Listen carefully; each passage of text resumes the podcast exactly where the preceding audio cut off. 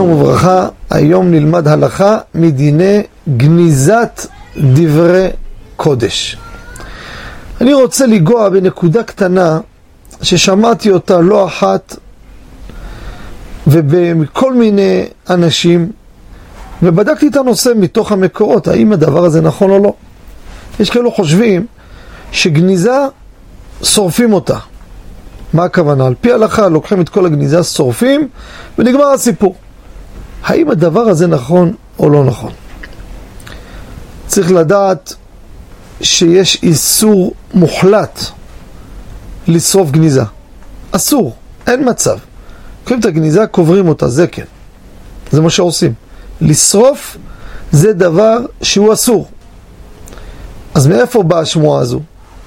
מצאתי דברי רבותינו הפוסקים שהיה מקרה פעם שבמקום הגויים אומות העולם היו גזרות קשות. כשאנחנו שומעים היסטוריה, לפעמים מדברים גזרות, לא לעשות, לא לעשות אנחנו בעין שלנו עד לא מזמן לא הבנו מה זה לא לעשות, לא לעשות. לא, לא נראה, זה נשמע מוזר. הנה לאחרונה מבינים את זה טוב איך ערב רב מתוך מדינת ישראל.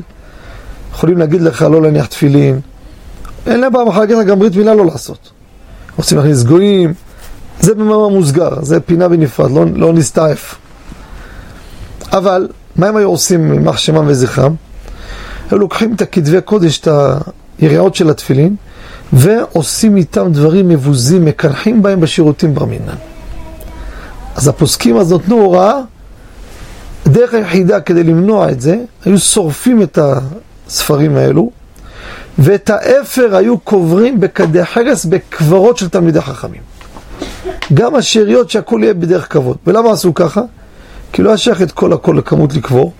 ואם משאירים את זה ככה, גם אם היו רשעים, מוצאים את זה מה, מה, מהקברות ועושים את זה ביזוי חמור מאוד. זה הדרך היחידה שמצאנו שהיו שורפים. אבל סתם ככה, אסור לשרוף דברי קדושה. תודה רבה וכל טוב.